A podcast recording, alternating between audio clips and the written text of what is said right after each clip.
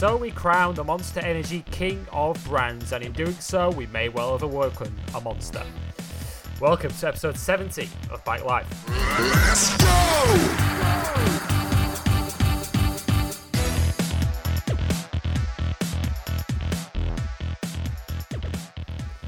Yes, to warm welcome everybody. This is episode 70 of Bike Life here on Motorsport 101 as we look back on the summer Brands Hatch GP round of the British Superbike Championship as Josh Brooks moved into British Superbike Championship contention with his first two wins of 2018 and with it crowned himself the king of brands for another year. We'll talk about how he did it and whether he is genuinely now a legitimate championship challenger as we head into the late summer.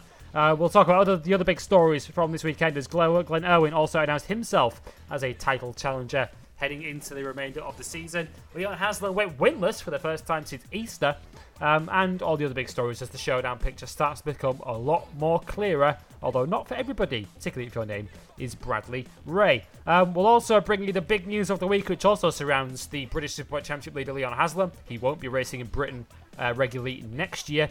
Uh, and we will look ahead to this weekend. And I know what you're thinking. There's no MotoGP, there is no World Superbikes, there is no BSB this weekend, but fear not. It's only the biggest single motorcycle race on earth this weekend. The Suzuka 8 Hour um, brings the curtain down on the Endurance World Championship. And the Japanese manufacturers are breaking out the big guns for this one. Um, joining me once again um, to look back uh, on what happened last weekend and look ahead to what's coming this weekend it's Andre Harrison. Welcome, Dre. Welcome to the All Star game of bike races, and uh, it's, it's a fun time for all involved. I hear Leon Haslam is favourite to win the three point shootout later this weekend. But uh, yeah, a great weekend of action at Brands and probably the biggest individual bike race of the year now at Suzuka coming up this weekend. I've fully recovered from my awful German GP experience, and normal service will definitely be resumed, probably.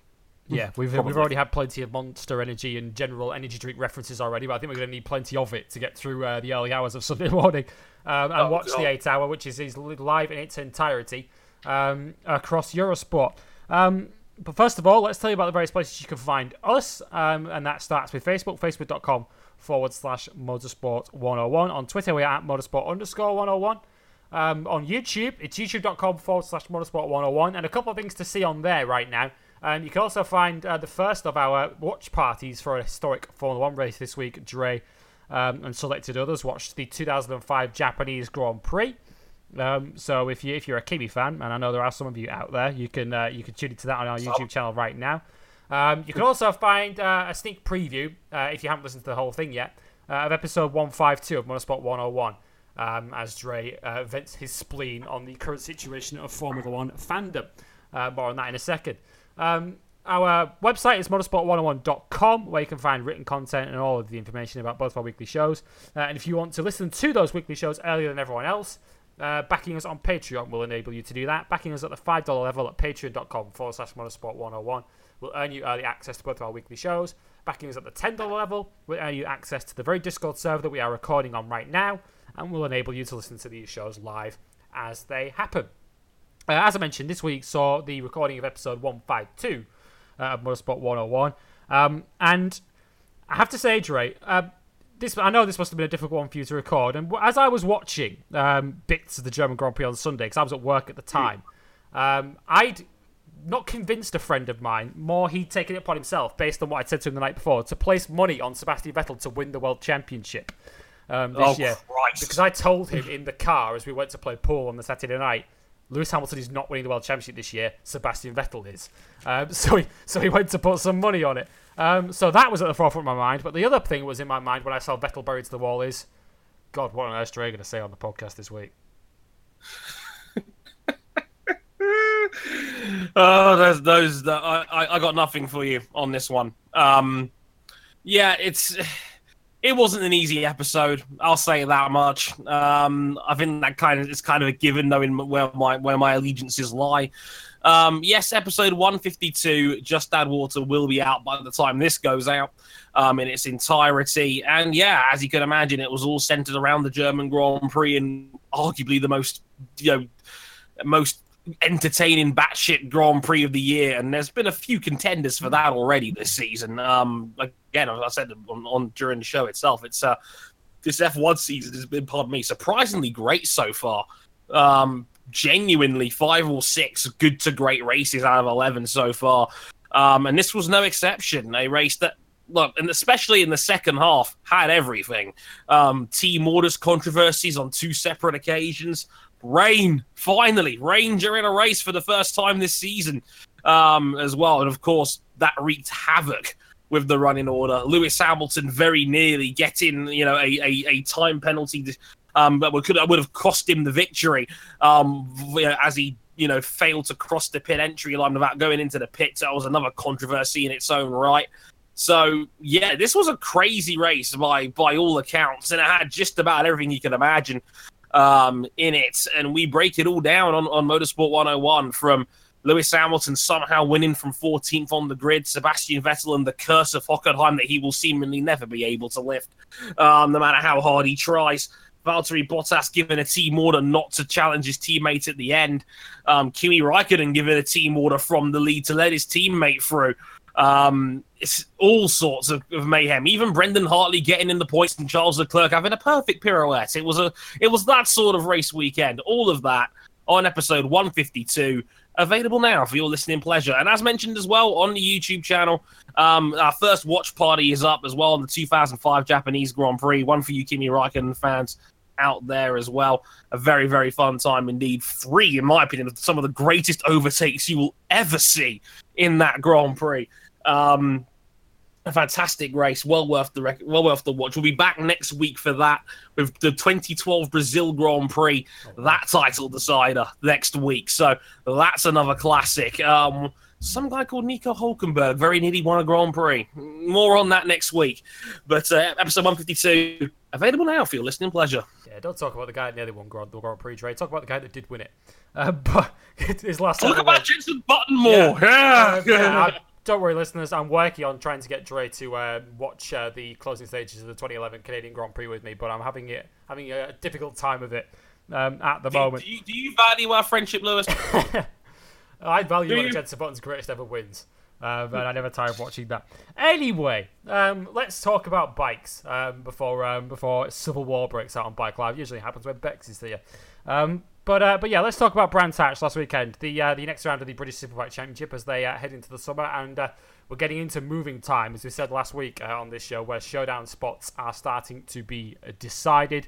Um, and we're getting a much clearer picture of who are the likely contenders um, for the British Superbike Championship this season.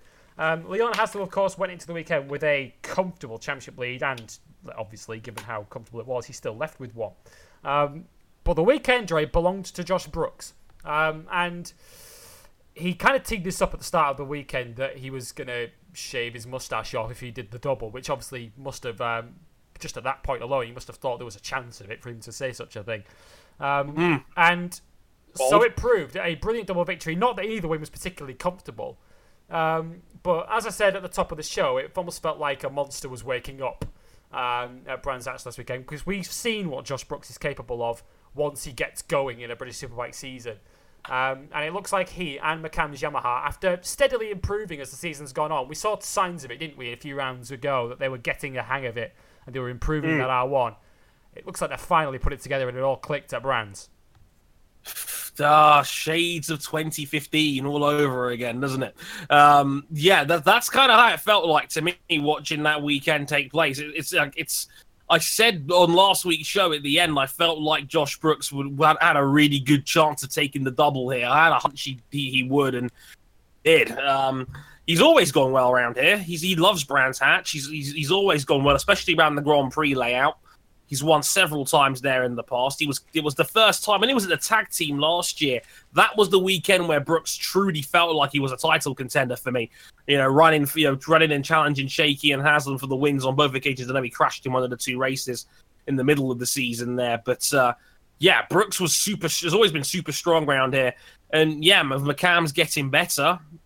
It just seems that yeah, this was going to be the weekend where if, if, McAMS was going to make a was going to make a make a footprint in this championship, it felt like this was going to be the weekend to do it. And yeah, both their riders rode very, very well indeed, but especially Brooks, who held off Glenn Irwin on both occasions and, you know, did it very, very well indeed. Yeah, Josh Brooks was keen to point out that, you know, a lot of people obviously wanted to point out the similarities between this and 2015, where his double win at Brands Hatch GP in 2015 were his first wins of the entire season. Um, and then he went on to win all but the all but three races in what remained of the season, and went on to win that championship. The first time ever that the showdown hasn't even gone to the final round of the season, uh, with Brooks wrapping it up around early. Um, so he was keen to point out that just because the same situation has happened this year with his first wins coming at Brands doesn't mean he's going to go on to dominate again um, this year.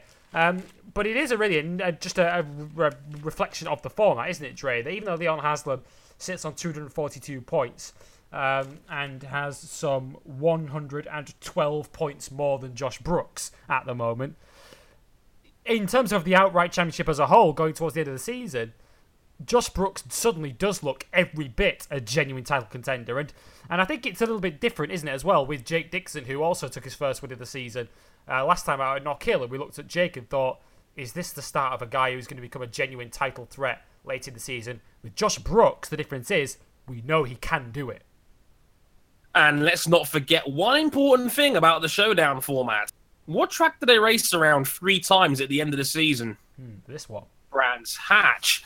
Um, and yeah, if he's if he's taken the double here, if he, I mean, he'll be thinking about the treble at the end of the season, and you know that could be seventy-five points, and that could make all the difference in the world when we actually get to Brands Hatch at the end of the season. And Haslam is a guy that tends to struggle a little bit around Brands Hatch, and he's not had the easiest of times around there as well. So, yeah, when you when you when you weigh it all up like that, it's it's something where I could see why MCN has you know goes out of its way um, to you know, went out of its way this week to you know to hail tribute to, to Brooks and to you know pencil him in now as a title contender going forward. Um, it it makes a lot of sense for him to do that because, like I said, the way the showdown format is a, a format that he's dominated in the past, and the fact it's it's it's a signature round he's really good at, where you know, he, he can win all three races there. And if he does that, then he'll, he's bound to be a, a threat. You, you, you, put the pressure back on Haslam to basically hold hold par, which is something you know he tried to do last year and he just about failed on, unfortunately, even before the breaks, even even before the brake failure. Um, that was you know in race three. So yeah, I, I, I get it. it. It totally makes sense where that's concerned, where Brooks is being held as a title threat. Like I, I could certainly see it, um, for sure. Hmm. And what's what's key as well is that the McAMS Yamaha team and Brooks um, both seem to be improving as the year goes on. Uh, but if they keep that going, they're obviously they're not going to get any weaker from where they are now. They're going to continue to challenge at the front. And the important thing for Brooks now is to he has to consider himself a title challenger. I'm sure he does because he's probably he is going to make the showdown the way he's going even though sure. he's not mathematically certain at the moment. So the task for him now is to close down the podium points gap, which at the moment Haslam would go into the showdown were it to start now with a 22 point lead, and that would be over Jake Dixon, not over Brooks. Brooks would be a further five points back, so he'd be 27 off the lead, which is a race worth of points. Um, and I don't think anyone can afford to go into the showdown, no matter how good they are, a full race worth behind Haslam because Haslam's probably going to be able to manage that through the showdown because you, you don't think Haslam's going to go through the showdown winless, do you? Um, no. So you're going to have to close that gap before we get there. Um, but yeah, again, we, we just we just know with Brooks, don't we, what's ca- what he's capable of in terms of taking a title before, and just the general confidence that the guy has around him. I mean, Brooks has never been shy of an opinion, has he? Um, no. in British Superbikes or just in general on social media, but you just tend to get a swagger about him, don't you? When Josh Brooks is at his best, and when Josh Brooks is confident, you notice it. It's you don't just notice it off the bike, uh, on the bike, sorry, but you notice it off it. Um, and a confident, dare I say it, not overconfident, but a very confident slash arrogant Josh Brooks is a he's a formidable adversary for anybody, isn't he? He absolutely is. I mean, you you you hit hit the nail on the head for me. Like it's he's he's extremely charismatic. He's extremely opinionated. You know, you, you, you can make the stereotype jokes about him, about him being Australian. You know, it, it's it's in his it's in his nature. He's very Australian, and you know he, he comes out he comes out with controversial things. He's not afraid to speak his mind, and you know he's he's he's certainly not afraid of confidence, and and he is a rider that's very much based in confidence. If the bike struggles, Brooks tends to struggle. If the bike is clued in, Brooks is as good as anybody in BSB when the bike is working, and he reminds me a lot of Jorge Lorenzo in that sense. He's a very much a confidence based sort of rider. So when the bike is clicking, like we saw at Brands this weekend, he's incredibly hard to beat. Glenn Irwin threw the house at him in both hmm. races and both times. Brooks was unassailable. He just yeah, could not find a way around it. Yeah, yeah. It, like Brooks was flawless under pressure, and it's Brands is, is, is it's it's a it's a circuit where there are certain overtaking opportunities. So yeah, like, Irwin threw the house at it, wasn't able to make it work, and yeah, like when when, Brook, when Brooks is, is, is plugged in, look out, he's a very very hard man to beat. Mm, he is, and he's moved up to fourth, as I mentioned, in the overall points at the moment, and yeah, with still. Let's count them up. There are still seven races to go before we decide our showdown six, but Brooks is up to 130 points, so you probably think he's going to need another maybe another 40, 40, 40 50 points maybe to, to get himself I, I in. Think, I think with Haslam being so dominant, I think the bar comes down a little bit. I think 150 should be enough to get you over the line this mm. time round, I reckon. But uh, but yeah, we reckon if he gets to sort of 170, 180, he's guaranteed to be in. Oh god, absolutely. Um, yeah. So um, so Brooks uh, Brooks another another pops another win or two will get him in. But as I mentioned, I think Brooks is, has probably got bigger fish to fry than that. He wants to win the whole thing, and I think he needs to keep winning, or at least keep racking up the podium points to ensure that he goes into the showdown uh, when he gets there with some sort of chance up against Haslam, um, who's been so good uh, for much of the season. Uh, you mentioned Glenn Irwin, who um, is one spot ahead of Brooks in the in the championship. He's on 145 points in third, and also um, as good as certain to be in the showdown unless he gets injured um, between now and the end. Um, not quite the win um, that he was hoping for, because he has won before. He won in the wet last year, um, mm-hmm. Glenn Irwin, but he, it's his first ever double rostrum uh, on a British Superbike weekend. And with every passing British Superbike weekend that goes by, Dre, we continue to sort of ask the question to ourselves: Is is Irwin ready to take on leadership of this Be Wiser Ducati team in the absence of Shakey Byrne? And with every passing weekend, he's answering the questions. He absolutely is. Yeah, like I said, this is the first double rostrum, and I think like the last two or three weekends, he's shown that top fives are, now an expectation for for Glenn Irwin rather than just a a, a minor surprise. And again, for a rider that doesn't have a Wikipedia page, he's certainly riding hmm. very, very well this season. Um, again, like you know, both races a fraction behind Brooks over the line. He, again, he tried everything he could to get around Brooks in both races, just didn't have enough in him. But the Ducati's not going away. Glenn Irwin is third in the championship for good reason. He, he's been there or thereabouts almost every weekend, um, especially since Oulton Park. I mean, he's had a couple of, of, of iffy races here and there, but with the, with the format we have right now, that's okay. That's absolutely fine. I mean, a few podium, a few more podium credits here or there really wouldn't hurt going into the showdown format because everybody 12, else around him yeah, the problem is with that because everybody else around him has wins. Bradley Ray has two wins. Josh Brooks now has two wins. Dixon has a win and went had five consecutive podium results, actually six consecutive podium results in yeah. the middle of the season. Irwin has had four podiums this year, and they've all been second places. Yeah, he's he's been banging on the door for quite some time, and he goes well round brands as well this year. Um, you know, especially in race two, he was very strong around the Indy layout, very nearly beat Haslam, probably just showed his hand a little bit too early.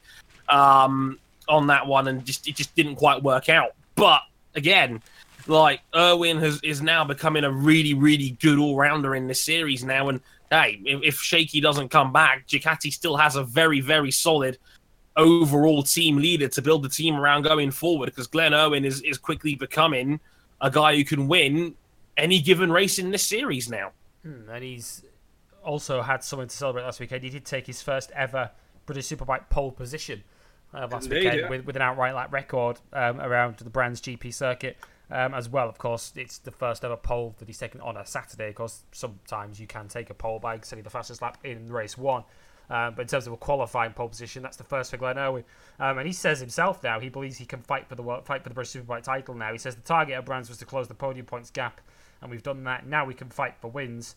Um, and he says, of course, it would have been lovely to get the win, but we got our first pole. There are more than two people in this title fight, and it's going to be close. Um, and he believes he can fight for it. Um, and the Ducati is clearly still a very, very capable bike, as he's proving at the moment in this championship. And as I mentioned, he's a very strong rider in the wet as well. So if we get any wet races, which the longer into the season we go, the more likely they'll become. Another um, confidence guy. As, yeah, another confidence guy, another charismatic guy. He's uh, once you can actually sort of work out what he's saying with the very strong Ulster accent that he has. Um, he, he is a great he is a great guy to listen to. Um, so, uh, so yeah, he's uh, he's going to be a fun rider to watch as the season goes on because, as Dre says, he doesn't have a confidence problem. Um, does Glenn Irwin? Um, nor does um, Leon Haslam. It has to be said, who's been the nearest guy to him um, in the British Superbike Championship. Or basically, the, no one's really been near to him in championship terms this year. But this is the first time Dre, he's gone winless since the opening round at Donington in the snow, where of course Bradley Ray did the double. Um, Leon Haslam pointed out after the race that he was he felt his bike, his Kawasaki, was losing out a lot to the Yamaha and the Ducati on the straights of Brands GP.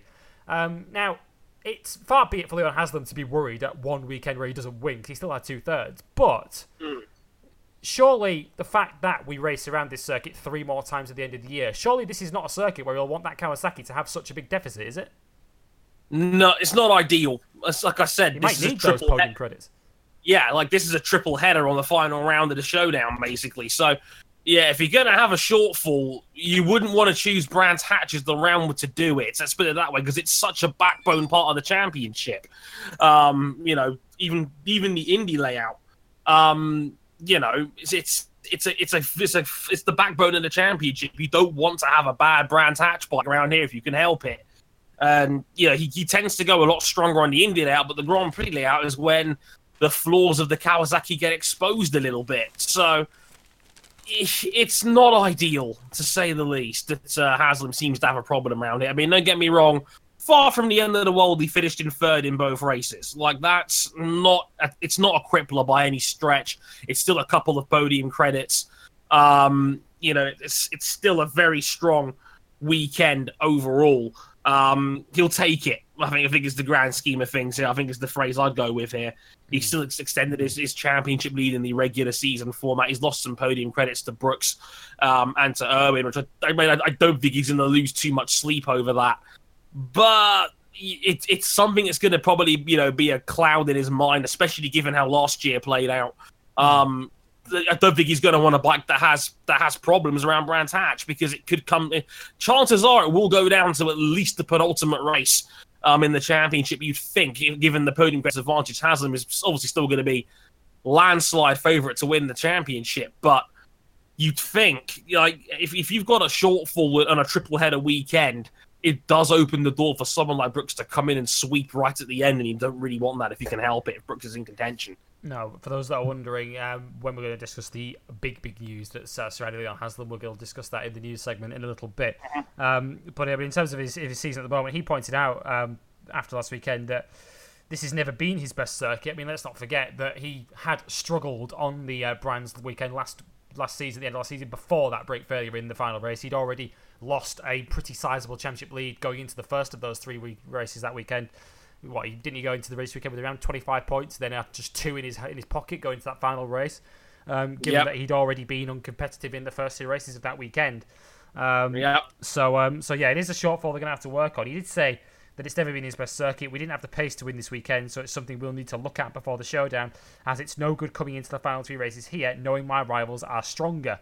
Um, he says, that being said, winning a title is about maximising your stronger circuits and damage limitation at your weaker ones. And I'd say two podiums is pretty good at a circuit where the Ducati and the Yamaha are clearly a bit stronger than us. Um, again, all of that is well and good, but when the points are near enough reset before the next visit to Brands, um, you can limit the damage as much as you want. The the system's going to do damage itself by resetting the points to 500 when we get to the showdown. So, yeah, even at this stage, even with such a strong lead in the championship, Kawasaki and Leon Haslam are far from infallible at the moment. Um, and they will want to uh, iron out those kinks before we get to the showdown. Um, with Haslam, who's had six wins and you know, 10 podium finishes um, from the 12 races we've had so far, um, which is a pretty decent strike rate. Um, power circuit still to come as well before we get to the showdown. Thruxton, which is next, um, which is, as you're listening to this, around a week away. uh, or the first weekend of August, same weekend as Brno MotoGP. Um, you know, that is the fastest circuit in the country. Um, so if you're down on top end speed there, you're going to struggle. So, uh, yeah, Haslam will want to try and make some gains with his Kawasaki before they go there. Um, elsewhere, then, um, the two race results looked very, very similar. Um, and they were actually very, very similar races, even if you didn't watch them. Uh, the same top three, with uh, the victories going to Brooks, seconds going to Irwin, thirds going to Haslam. Both fourth places went to Jake Dixon, um, who just simply didn't have the pace to go with the front two. Um, couldn't go with Haslam in race one, was able to just about keep Haslam in sight in the second race, but was unable to beat him. Um, and a decent enough weekend, I suppose, Dre, for Dixon in terms of his ultimate goal, which is to make the showdown. He's still second overall in the points. Um, but it's almost like the Olympics, isn't it? Where if you're going to go well, there's no good finishing fourth because there's no no medals for the guy that finishes fourth. And for Jake Dixon, as good as it is, and he's going to make the showdown anyway, no podium credits for finishing fourth, and that's really what he's after. Yeah, that that's gonna be that's gonna be the problem, and it, it, it also earmarks a bigger problem for Dixon is that he's behind Haslam on the same bike. Mm. That's the problem here. Is that you know if Haslam's gonna have problems, then there's a good chance some of those will be reciprocated in the Kawasaki, the you know, the RAF reserves Kawasaki that Dixon's on as well. Um, he showed like again he was further behind Haslam. That's the guy he wants to be beating week in week out if he wants to be thinking about winning the championship. Um, and he was behind him in both races again. And it's it's something he's going to have to work on and improve. I mean, yeah, it, it's a competitive enough series right now where he's going to be thinking about Glenn Irwin and Josh Brooks and Bradley Ray, and maybe even to extent people like Christian Iddon, for example. But like, if you're thinking championship, your main target is going to be the guy on the same bike as you. And at the moment, that is Haslam. And he needs to start beating Haslam to really start putting a dent in the, in the podium credit advantage, and also just to win the championship in general. Mm. Yeah, he's uh, he's got work to do. Um, as Dick said, I mean, he he would still go into the showdown where it's starting out second to Haslam, so he has racked up podium points, but but yeah, the the wins are still too infrequent. He's still um, yet to answer the biggest question, I suppose, which is can he win somewhere other than Knockhill? Um, he hasn't done that yet, but he does sit fourth overall, and he's sorry, he sits second overall. He was fourth in both races at Brands last weekend, and he is as near as makes no difference, guaranteed to be in the showdown based on how many points it usually takes to get in. Um, Jake Dixon on 162 is virtually certain already uh, of making the showdown.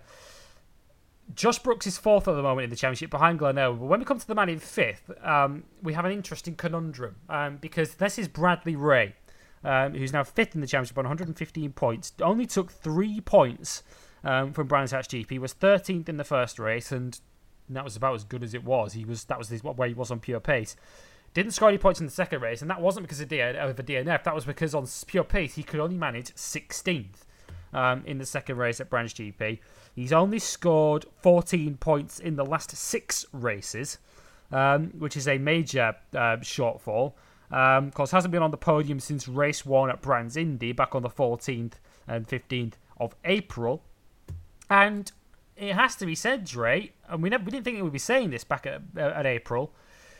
Bradley Ray, is he a genuine risk now of not even making the showdown altogether? Well, let's let, us let us be reasonable here.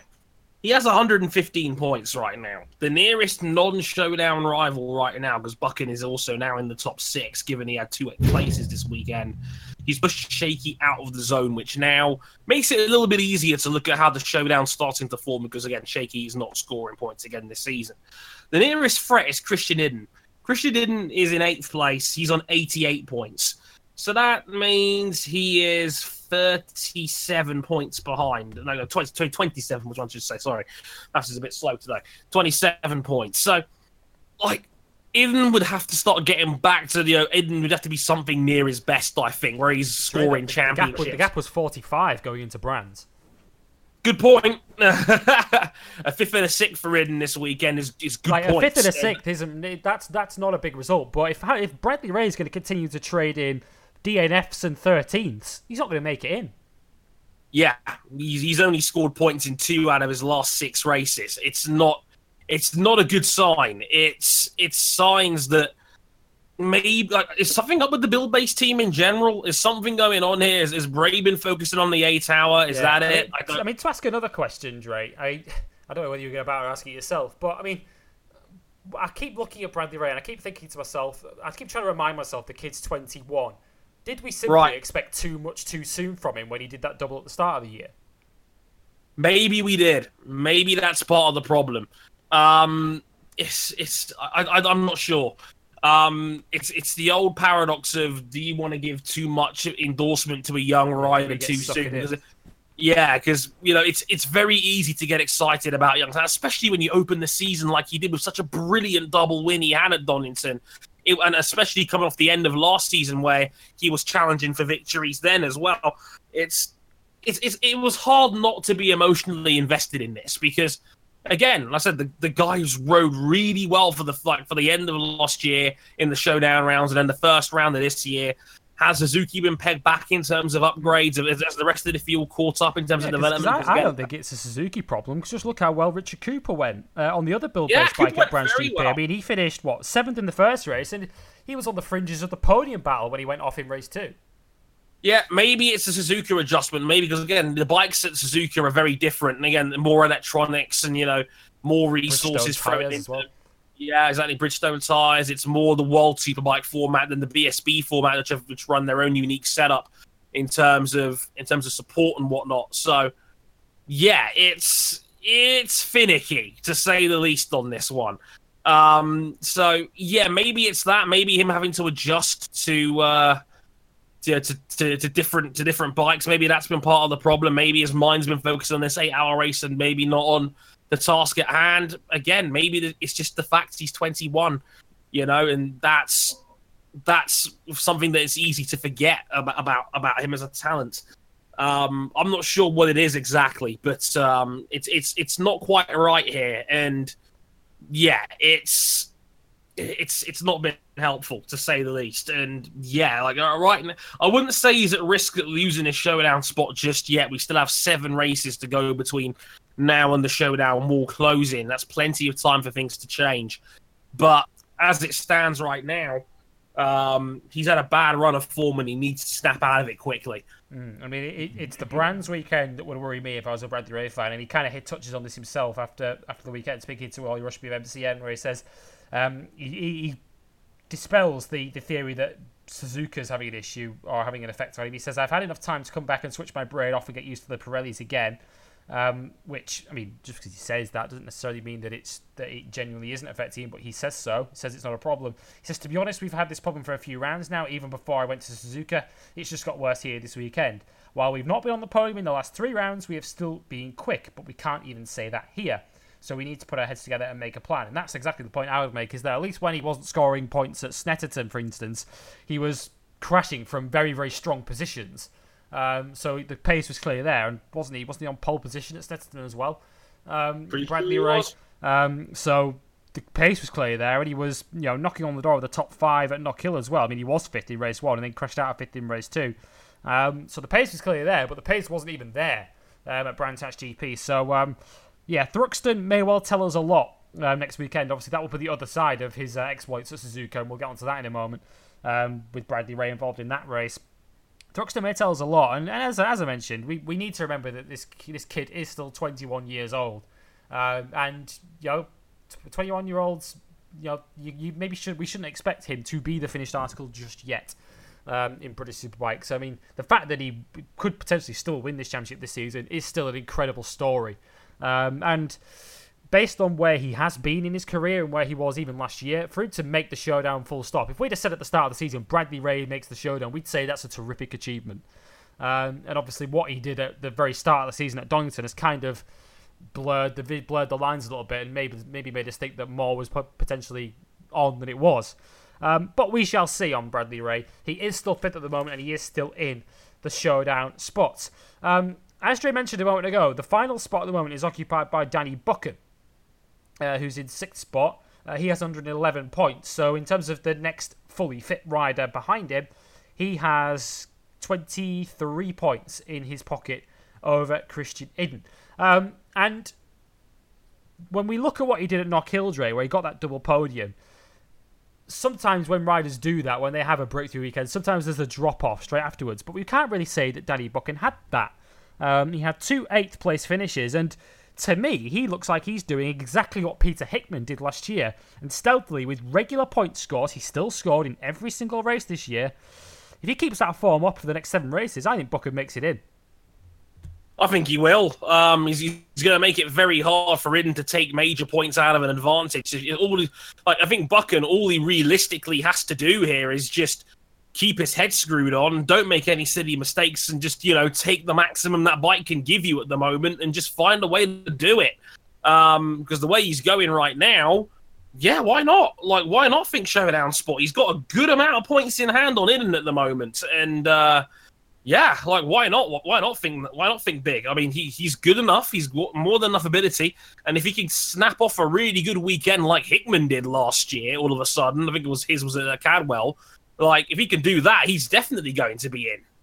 so he is, and, yeah, and, yeah. I think I think when I look at the overall points, and obviously we look at the gap, and as we said at the moment, it's twenty three between Buchan and Iddon, and we think of that as a race worth of points. But in terms of where these guys tend to finish through the course of a year, it's probably more than that. It's probably one and a half or two races. You know, when Christian Iddon himself, who's is a class rider, make no mistake about it, but his best finish so far this year is a fifth place, which he equalled at Brands GP. So when your best finish in a race all year is fifth and you're 23 points back, it's he's essentially two races behind um, Danny yeah. Buchan because Christian Iddon's not going to suddenly win some of the next, you know, five of the next seven races and just blast his way into the top six. So I still think if, if Buchan can continue to average at sort of an eighth, seventh or eighth place every race, um, which is near enough what he's doing this season, um, what 111 points from 12 races, that's about nine points around. Um, mm-hmm. If he mm-hmm. continues to average at that, I think he's going to make it into the top six without any difficulty. Um, it would take a, a, freakishly good run from it, an Iddon, a Laverty, um, a Hickman, uh, and O'Halloran to knock him out. Um, so he's looking good at the moment. Um, is is Danny Buchan? He is safe at the moment in that top six. We've touched a little bit on Iddon Dre, Christian Iddon, and Michael Laverty, who are running the running the Tyco BMs. They are both sort of on their best days, just about creeping to that top six, and both are having solid seasons. We mustn't forget once again that Christian Iddon, much like he does every season, tends to miss a round or two through injury along the way um, which Iddon did earlier this season at Oulton Park. Um, so they're having decent enough seasons in eighth and ninth overall, but as I mentioned, they don't. Neither of them seem to be on the verge of a run that's going to force them in, do they? They don't know, and like especially in the case of Laverty, who's had one podium for the year. Iddon has been here before. He's been in this sort of ballpark territory before, especially last season where it looked like he had a showdown spot in hand until we all know what happened at Silverstone Race Three. Mm. Um, and uh, you know the controversy regarding whether that race should have even happened in the first place, quite frankly. But Iddon's been here before, and I think Iddon is is the more talented of the two BMW riders, and I think that you know, he has more upside and I think he's got a better chance of, of, of, tangling for podiums. It's a bit more stacked at the top in BSB than I thought it was going to be this year, especially with Shakey not being around. It's it's it's it's it's still pretty loaded at the top, so it's going to be hard to score podiums right now. And I think there might be too many better riders in front of them to really do major damage to the championship um, as it stands. But uh, if I think if anyone can go on a run I think it could be Christian Iddon, who's always been a consistent top six level rider when he's healthy, when the bike is working. Um, so I, I, would give Iddon an outside chance, but he's got a lot of work to do between now and, and the showdown rounds. Mm, he has. I mean, as I mentioned, there's no one, uh, as Dre mentioned, Iddon's the likeliest bet to, to make a run at the showdown, but there is no one who seems to be particularly putting their hand up to to make a run the, perhaps the riders we thought might be able to do that up, up until this weekend were the Honda riders of Dan Linfoot and Jason O'Halloran. Um, O'Halloran had a disastrous weekend in terms of his, his points return for the weekend. He did finish both races, but 14th and 15th for him, so he only picked up three points from his two rounds. Um, whether he's still suffering from the injuries that he picked up at Imola in his World Superbike outing, um, we can only guess. Dan Linfoot, who, when he has been fully fit, has produced some great results. He had uh, a fourth and a third at the opening round, then missed the next four races, came back and had a fourth in race two at Snetterton, um, then got injured again. At Brands GP, he got injured again. um, where he high sided out of the race, high sided early out of race one. Described it as the biggest crash of his career, fractured his left scaphoid, and looks like he's going to face another couple of weeks out, including missing the Suzuka Eight Hour, which he was entered in um, for this weekend. Um, this certainly appears to be a team and a pair of riders, Dre, that are just having zero luck this season, and it looks like it's accounted for any hope of making the showdown for either of them. It looks that way. It's been it's ju- it's it, this is almost a write-off year for Honda, due purely through injury. They've been so unfortunate, you know, to have O'Halloran take to, you know take a dinger around the he wasn't even really supposed to be racing at, um, and then Linfoot again has had an awful crash at Clearways um, in race one. Again, you know, you know, did his foot in real bad, and again has now missed missed the Suzuka Eight Hours, one of the biggest races of his career to date. Yeah, because whenever they've got two fully fit riders and two strong bikes out on the on the track, they've been quick. Yeah, they they've been, they've been right up there. Like they've been, you know, both Linfoot and, and O'Halloran have challenged for wins this year, like they always seem to do. When the Honda is clicking, the Fireblade is working, they're challenging for wins. They are more than good enough to do that. We saw it from Linfoot, especially last season, where he seemed to really turn a corner in the showdown rounds last year. You know, won a couple of races last season and you know really worked very very hard to turn themselves into a true like elite BSB level rider again and this season, just through sheer bad luck, it's just not worked out for either of them this year through injuries and just you know temperamental bike, and it's it's just not worked overall. No, it hasn't. Unfortunate for them. Um, they will no doubt still look to pick up the odd win as we go into the second half of the season, but a showdown spot now looks to be beyond them. Um, let's run you through the results then from last weekend. Um, bear with me; they may sound very, very similar. Race one went from went to Brooks from Glenn Irwin by just two tenths of a second. Haslam was third, Dixon fourth, and Iddon fifth. Um, Pete Hickman sixth, ahead of Richard Cooper, Danny Buchan, Andy Irwin, and Michael Laverty in 10th. The rest of the points went out to Chrissy Rouse. Best result for him so far. Tommy Bridewell, who's back in BSB with the Moto Rapido Ducati team, um, who replaced he replaced Taylor McKenzie with them. Uh, Brad Ray 13th, O'Halloran 14th, and Mason Law for the WD40 team in 15th position. Uh, race 2 went to Josh Brooks from Glenn Irwin and Leon Haslam once again. Dixon 4th again. Uh, Taz McKenzie 5th, more on him in a second. Christian Iddon 6th. Um, Tommy Bridewell 7th. Danny Buchan 8th. James Ellison, uh, who had mechanical problems on his uh, Amble Tag Yamaha in 9th. Just seems whichever Yamaha team Ellison rides for, that bike goes pop. Um, he was ninth. Peter Hickman, Again. 10th on the BM, uh, with Mike Laverty 11th. Andy Irwin, 12th. Luke Mossey, who was quick through practice and qualifying, but it kind of went wrong for him on race day, 13th. Uh, having crashed in race one. Chrissy Rouse 14th and Jason O'Halloran 15th, beating Bradley Ray to the final point. Uh, before we come on to the championship standings, though, Dre, we, we, we should mention Tarran McKenzie, really. Second of the McAMS Yamahas. Um, and his weekend was kind of a, a reflection of how much progress the team appears to be making. But um, this is a rider who, we shouldn't forget, is a British Superbike rookie uh, at the moment. Had, Yeah. a difficult, had a difficult 2017, of course. He was you know, dominating the British Super, Super Sport Championship once again. Then he took the uh, the very brave decision to try and fill Danny Kent's shoes at the Kiefer Moto 2 team, um, where he was really on a hiding to nothing. Um, and he's been steadily learning through this British Superbike season. And when you look at his results, they've been steadily improving and improving and improving. Fifth at Brands in the race two was his career best, and it's it's not going too far to say that before he lost control in race one, he was knocking on the door of a rostrum. That looked like a podium to me. That really did look like a podium for Tarran McKenzie. It just fell away on the penultimate lap. His dad was in was in the back, and he was absolutely devastated. You could see um, just how close he was, and just how unlucky that felt. Um, yeah, like again, as you say, it's it's more a reflection on the team because you know Tarran is a rookie. He has struggled at times, like you expect all rookies to in, in, in this championship. It's hard to, it's hard to you know get your get your foot in the door, but he's had some good results. He's been hovering around the top ten for most of the season. You know, had that sixth earlier in the year as well at Snetterton. So he's shown he's capable. The talent is more than there with this kid. Um, and yeah, like this was the most consistent I think he's looked on a BSB bike all weekend. He was he qualified well, he rose, he, he raced well. The race pace was there. His his, his race craft was was solid. Know, he was he was not afraid to mix it up with championship leader Haslam and other riders like that on occasion. He, he was riding very, very well all weekend long. It's a real shame about the accident there that it doesn't really reflect how well he how well he rode all season. So props to the McKemps for getting good results out of both their riders, and just the improvement for, for Tarran as um as, as the season's gone on. Mm, yeah, the, it looks like it's going to come too late for him to have any kind of hope of the showdown. Mackenzie, he's on 47 points um, at the moment, so he trails the sixth rider in the uh, top six, Danny Buchan, um, by 64 points, which with seven races to go, he's going to struggle to make up that many points in seven races. Um, but he may well be a, an interesting sort of rear gunner for Brooks. He might be quite a quite a joker card for the McCandless team to play later in the season if he continues to improve at this rate. Um, so we'll follow his progress uh, with interest. Championship standings then, here's how they look at the moment. Um, Haslam leads it on 242 points from Jake Dixon on 162. Um, so it's an 80 point lead for Haslam at the moment.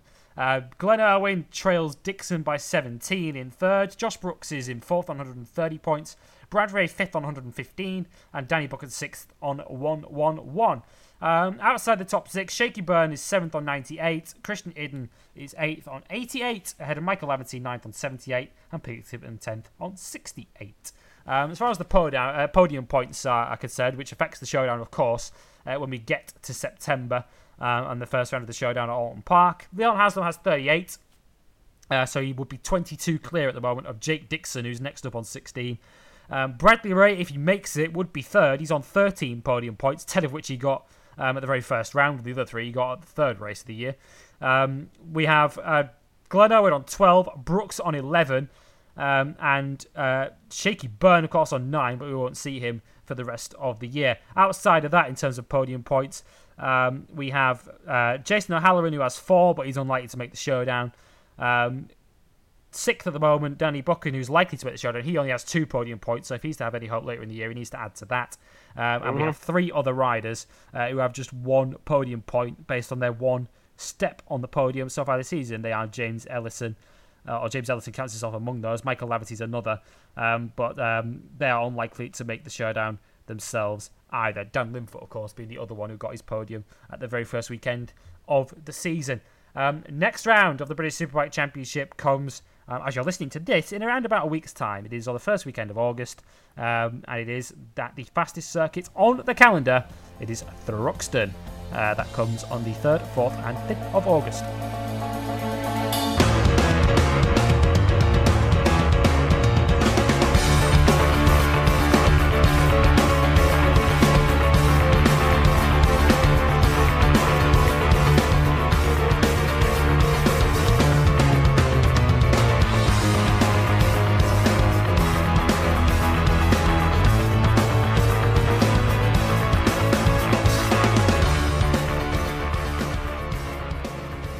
To the news, and there is not a lot of it, as you can imagine, because both MotoGP and World Superbikes are on their summer break.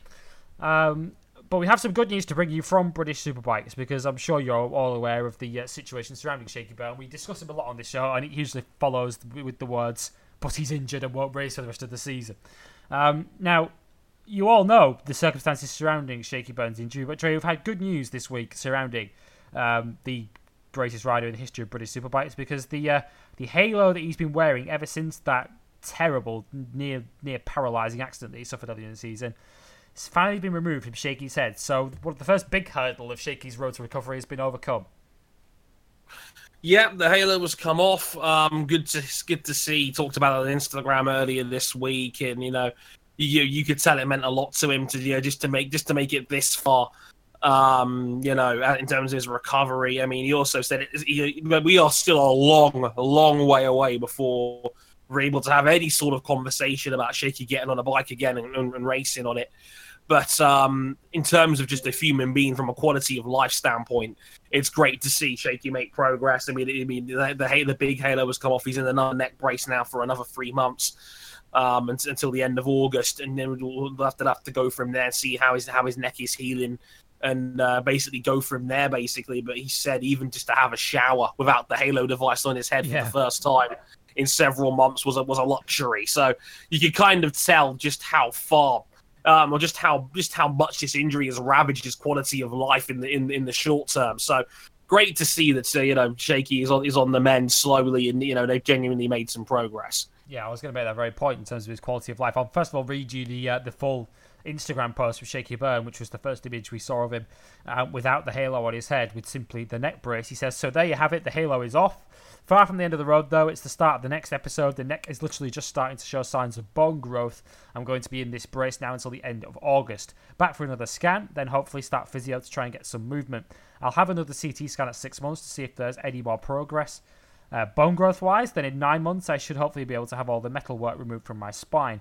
Long road ahead, but a nice step made today. I can't even begin to tell you how good the 20 odd minute shower I just had felt, um, which is great. And and the outpouring, I mean, the first two comments you could see on the Instagram poster from Loris Baz and Jonathan Rea, both uh, sending their support. And, you know, he is, as we've said before, such a popular rider, just not just in British superbikes, but just in motorsport, motorcycle racing. Everyone likes Shakey Byrne for good reason. Uh, Yeah. He's one of the ultimate good guys in our sport. Um, but but as you say, just the pure quality of life. I mean, it's it's easy for us to just sit here and imagine, but just purely looking at him last weekend and looking at him whenever we've seen him on TV, Dre, and um, with that halo still on his head, and um, you know, still the fact that anytime he wants to sort of turn to speak to someone, he has to turn his whole body rather than being able to simply turn his head, which is something we just Yeah. should be take for granted. And you know, Right. as he as he says in that Instagram post, um, he's not going to be able. He's still going to have this neck brace on until the end of August, and then hopefully try to get some movement. So it's going to be another at least another month or two before he can even encounter some movement. That's something we just take for granted, but just being able to turn your head without actually having to turn your entire body, just imagine how that must be just purely to live with, um, and how frustrating that must be to live with, and how how just difficult that must be to try and get your head around. No pun intended.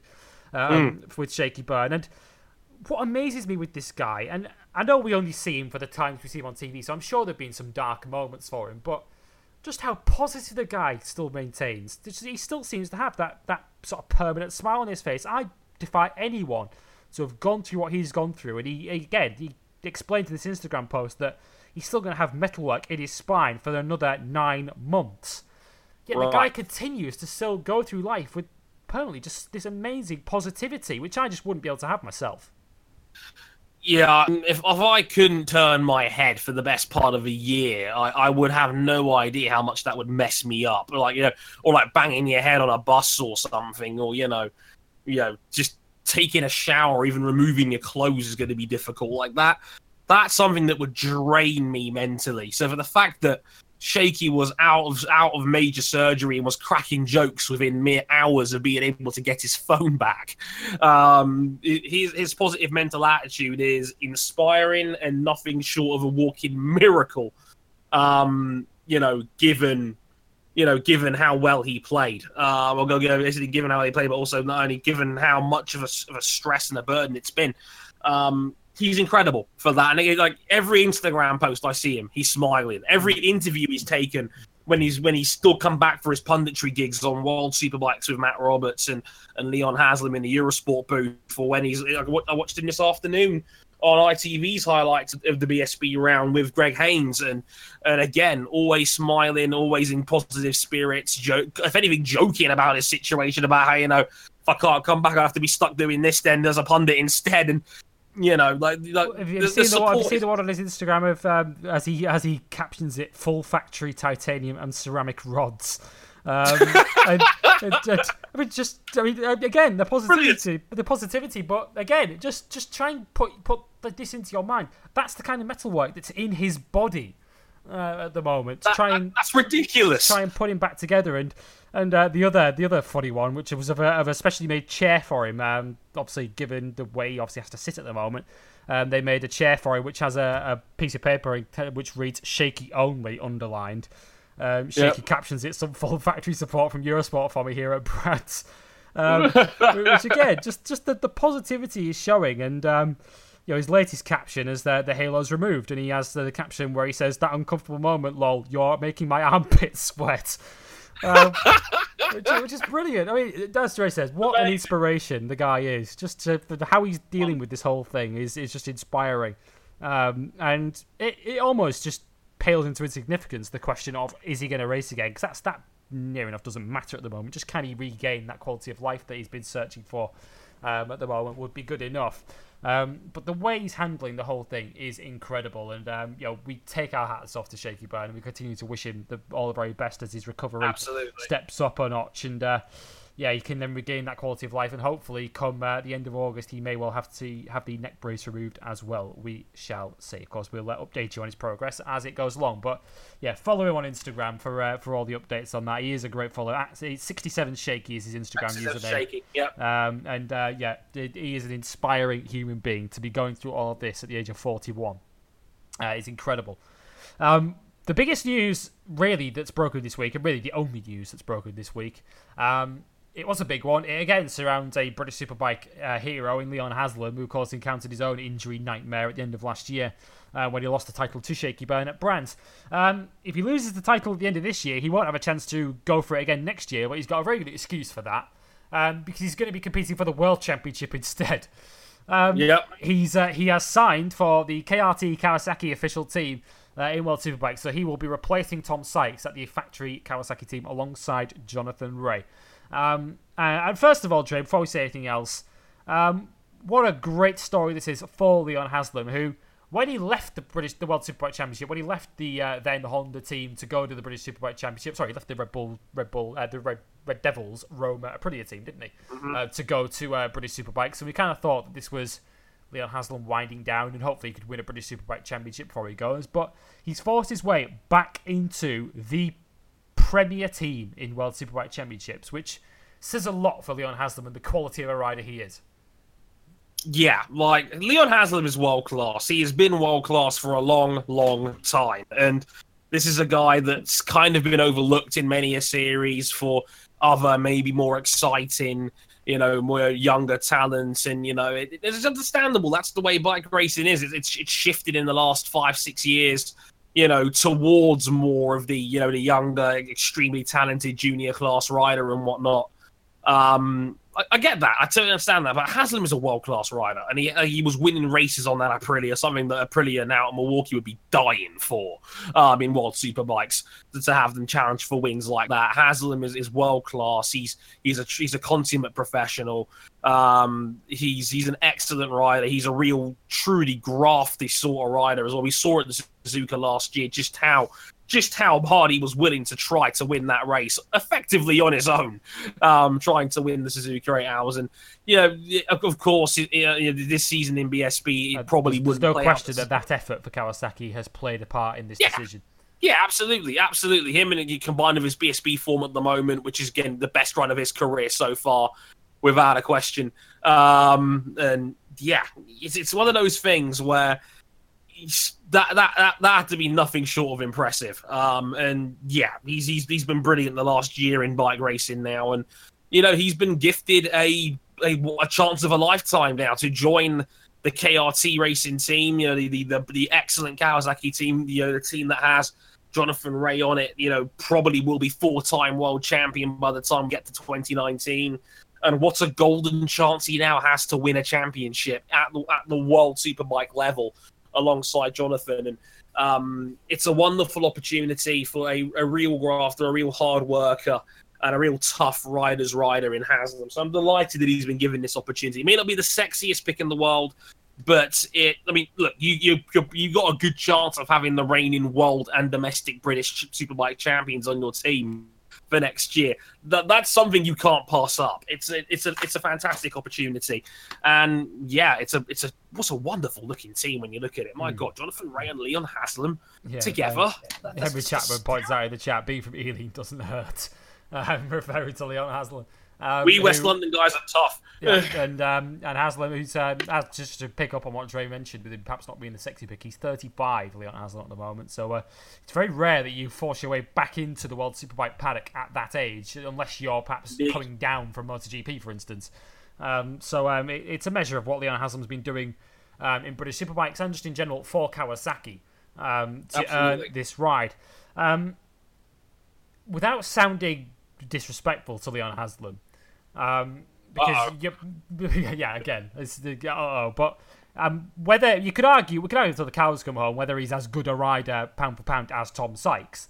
Um, but is mm. as much uh, a reason for Leon Haslam getting this ride, Dre, with all due respect, the fact that it is personality that's earned him this ride, and the fact that he's going to slot in seamlessly alongside Jonathan Rea and not rock the boat too much.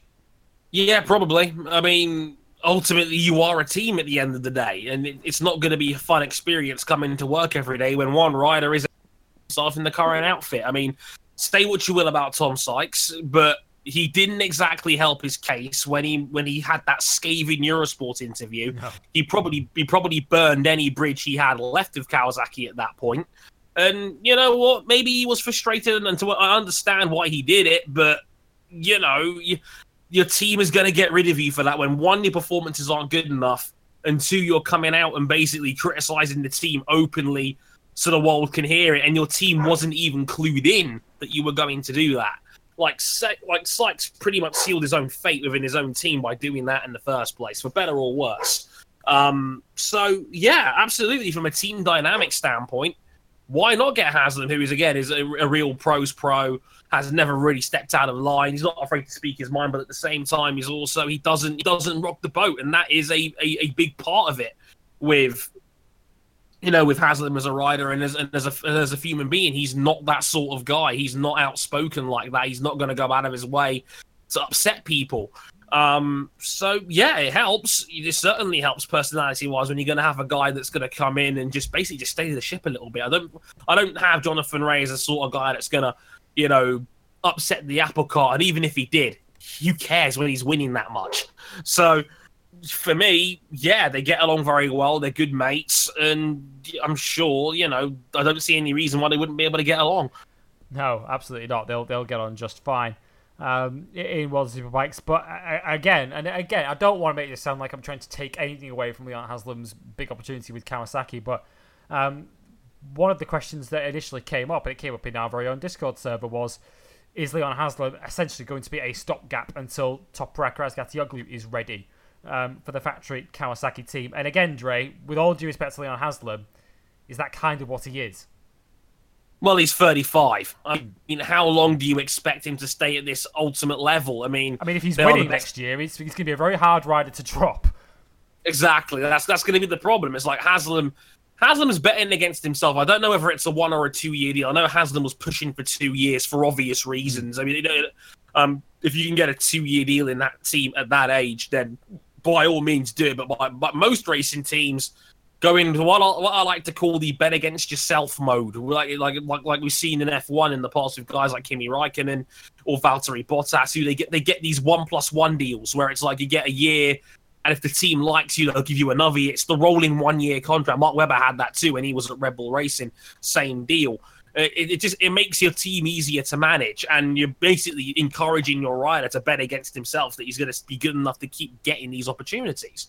Again, no guarantees on that, but yeah, I, I don't blame Kawasaki for doing that because ultimately he's 35 years old, and there's no guarantee Haslam can keep going at this sort of level forever and they have an extremely talented 21 year old Turkish rider for the Puccetti team waiting in the wings, ready to go. Um, if you're Kawasaki, you're golden right now. Like you've you've got this all figured out. You've got the five year plan ready to go. Uh, Don't get me wrong. Like I don't think there's a hurry to put Toprak in that seat. No. I mean, he's. I, I think I think Toprak is a, a very good talent, but I think he's still got a bit more development to go through as a rider before I would say he's confident of being ready for you know the the, the KRT team seat properly. But in the meantime, having a quality rider like Haslam who's got experience in this series before, as a race winner in World Superbikes before, can't hurt. No, absolutely. And uh, congratulations to Leon Haslam. We wish him all the very Yes, best of luck absolutely. um, with Kawasaki next season. A real good guy. Um, a real good guy, one of the good guys, and yeah, I think it would be great for, for the sport as well, not just for the sport, but for British motorcycle sport. If he can go there as the British champion, it would be a great story as well for Kawasaki Racing Team next year to have the reigning world champion and the reigning British Superbike champion in the same team would be a fantastic story. Um, as far as Ducati are concerned, their second seat is still yet to be filled. Well, actually, both seats technically haven't been filled yet because Chaz Davies hasn't come pen to paper yet, but we're expecting him to do so. Um, I do wonder how happy Dorna will be if the uh, the four riders on the four Premier bikes next season, potentially, with all due respect to Yamaha, um, are going to be four British riders essentially. If if Eugene Laverty gets the second Ducati seat, um, just what will want. Um, but hey, we, but we shall see we shall see. Of course, we'll update you about that um, as it goes. Speaking of Ducati, um, they had their own, essentially their own kind of fun fair last weekend at Misano as uh, the uh, Ducati Day of Champions took place. Uh, the Race of Champions took place on the Sunday. Um, now, um, it's it's the one other race that we can actually bring you a result off from last weekend. Um, that and the uh, British Speedway GP, which Bex is uh, slowly trying to recover from. We'll tell you about that in a second. Um, but um, but the Ducati Race of Champions, here's how it finished. They all raced on um, identical uh, V4 Panigales. Of course, all painted up in their different paint jobs based on Yeah, which that, uh, that really based on which uh, championship they were racing in. So, of course, the uh, Aruba Ducatis had their Aruba liveries. The Fat MotoGP Ducatis had their MotoGP liveries. The Pramac GP liveries. The Avinti liveries, and so on. Um, we'll give you the result in reverse order. Troy Bayliss, um, understandably, I suppose, given that he's 49, was uh, was 12th um, in Oh. this race. Um, Oh, all 12, Troy. all 12 of these bikes, by the way, are on eBay um, until well until 5 p.m. on Saturdays. So by the time you hear this, they might have Oh, wow. closed. Um, but you can't actually bid for these bikes. Um, I'd love to see. Well, actually, we'll try and find this how um, how much they're going for at the moment as we record this. But yeah, Troy Bayliss 12th um, on his Panigale. 11th was Karel Abraham, um, who was on the uh, the, Nieto, of course, the Angel Nieto Aspar MotoGP bike. 10th was Jorge Lorenzo um, on his Ducati, obviously his uh, Ducati Factory MotoGP liveried bike. Um, ninth, just ahead of him, uh, was Danilo Petrucci. Uh, eighth, Xavier Simeon, who was, um, oh, of course, is the uh, least heralded, perhaps, of the uh, Ducati MotoGP riders at the moment. Seventh, Andrea Dovizioso. Um, sixth, Michael Ruben Rinaldi, who, of course, is the uh, European-based um, motor, uh, World Superbike rider for the uh, Aruba team. Fifth, Marco. Melandri, um, who, of course, has won at Misano in World Superbikes just last year. Mm-hmm. Uh, fourth, uh, just ahead of him, was Jack Miller, of course, the Pramac MotoGP rider. Third, Xavi Fores for the Barni team. Um, second, Tito Rabat, um, who, of course, is the Avinti team. And the winner, and we're happy for this, even though it's not a competitive victory, but given the season he's had, and given the last time we saw him on a factory Ducati, he was being catapulted through the air at 220 miles an hour at Mugello. The race winner, Dre, our favourite policeman, Michele Pirro. Whoop, whoop, it's the sound of the police. Um, yeah, I'm here for all of this. winner. Yes, Michele Pirro, our favourite policeman. What a boy. Um, yeah, delighted for him. That's awesome. Um, again, that, that that's a lot of really, really good riders in there. And Michele Yeah, Pirro all on identical top. V4 Panigale Ducatis. Like, like, like, someone give this man a job, please. Okay, like he's really good at bike racing. Okay, like really good, and he wants to race. So somebody let him race. I love Michele Pirro. Give that man a chance already. Yeah, give the, give that guy a ride, I'm a full time ride. Yeah, we're trying to we're trying to find it on eBay. We're going to try and find some of these uh some of these Ducatis, given that we're not had no to luck so this show. Uh, they may be on the uh, the Italian eBay site, uh, but we'll uh, we'll try and find that out for you before we go on this uh, this show because. Uh, Last time I checked, Troy Bayliss's Ducati was the one that was going for the least amount of money, but it was still up in five figures, um, as you can imagine. And it's probably I gonna be six demand figures by the people time pay more money for Troy Bayliss's bike. Yeah, That's but the guy is the guy is a, is a motorcycle racing legend and a Ducati legend, of course. At that, I demand people open their wallets for Troy Bayliss. You, what's wrong with you people? yeah, the guy, the guy is an absolute hero. all of you. Um, so, um, so yeah, we'll just uh, as as we're talking, I'll just uh, Google it on uh, the uh, Ducati on the sorry the Italian eBay. Yeah, no look, we'll try and find this before we go before the end of the show. Uh, but yeah, those bikes are going for quite a lot of money. Um, at the moment. Um, speaking of superbikes worth a lot of money, um, let's look ahead to this weekend um, and the biggest motorcycle race on the planet. Um, and before we go any further, Dre, are we going overboard by calling it that? I mean, MotoGP has got a lot of incredibly prestigious races, but you wouldn't say any of those races are particularly on a, the level of a Monaco or a Le Mans or an Indianapolis. That you, you can't really argue that there is one of those in MotoGP. So the closest that motorcycle racing, I suppose, has to a Monaco, an Indy 500, a Le Mans in 24 hours, probably is the Suzuka 8 Hour. Yeah, it probably is, especially given that now these factories really, really, really want to win this one. So much so that the the actual World Endurance Championship that these guys are racing in almost takes a back. Fact, it pretty much does take a back seat um, to this. Um, and this this headline event. It's Suzuka um, now. So yeah, the way I see it, this is one of the headline races of the year, and quite rightly so. I mean, a lot. I mean, I said it before for some time. This is this is basically the All Star game for bikes, and that's what it feels like when you've got MotoGP, BSB, World Superbikes all being represented on on several levels. So um, yeah, it looks fantastic. So uh, I'm really looking forward to this. Mm, yeah, it's going to be a terrific race. Um, quickly, um, I'll give you just coming back to what we were talking about a moment ago. I'll quickly give you an update from the last time um, this was covered in the news on these Ducatis. Uh, the uh, Oh yeah. Troy Bayliss' bike since uh, since we found out the week, it's actually attracting the maximum number of bids so far. Uh, Oh, wow. Bayliss' bike, so it has actually become the most bidded for bike. 120,000 euros it was going for last time it was updated. Ooh, Um, nice. the- this is based, by the way, just to give you the full details of this. All these 12 bikes that were raced on the Sunday in this Race of Champions are up for sale. Um, with the uh, Akrapovic, Akrapovic pipes, the race bodywork, and the colours of each rider, as well as the riders' race settings that they ran on that bike. Basically, it is, Oh, exactly, wow. it is exactly as it raced that you can bid for these It's bikes. identical. Wow. Yeah, so um, so Bayliss was going at 120,000 euros at last check. Um, bids for the bike using by used by Andrea Dovizioso stopped at 45,100 euros. Uh, Jorge, Jorge Lorenzo's went at 45 41,500 euros. Um, and of course, these bikes are still on up for auction until Saturday, July 28th, so it's quite likely that the prices are going to go, up even further. But that's a little bit of an update on to uh, But, what they were but going at. Troy's going for 120,000 euros now. Yeah. See, you see, you, you you you put the you put the signal out there, and people start bidding. I'm taking full credit for this one. Yeah. Um, unfortunately, our Patreon backing doesn't quite allow us to purchase. Um, he doesn't even allow us to pay, purchase Xavier Simeon's Ducati just yet. God um, damn it! So, um, so yeah, maybe next year. Uh, but yeah, Back back and to, Twitter, I want to buy Xavier Simeon's V4 Panigale. yeah, Let's make this Um, happen, people. yeah. We'll put in the back garden. Well, Xavier Simeon did run number ten, so we could just sticker another one on the end of it and have it one or one. Yeah, yeah, Um, sorted. Yeah, but uh, but yeah, back to Suzuka then, uh, which actually doesn't feature any Ducatis, remarkably. Uh, it- it's it's a race obviously that's particularly um, particularly focused on by the uh, Japanese manufacturers um, who take this race phenomenally seriously. Dre, I mean we. We just need to look at recent years and the way that Yamaha have taken this seriously. I mean, we've seen Yamaha employ MotoGP riders like Bradley Smith and Pol Espargaro when they won it for the first time um, three years ago.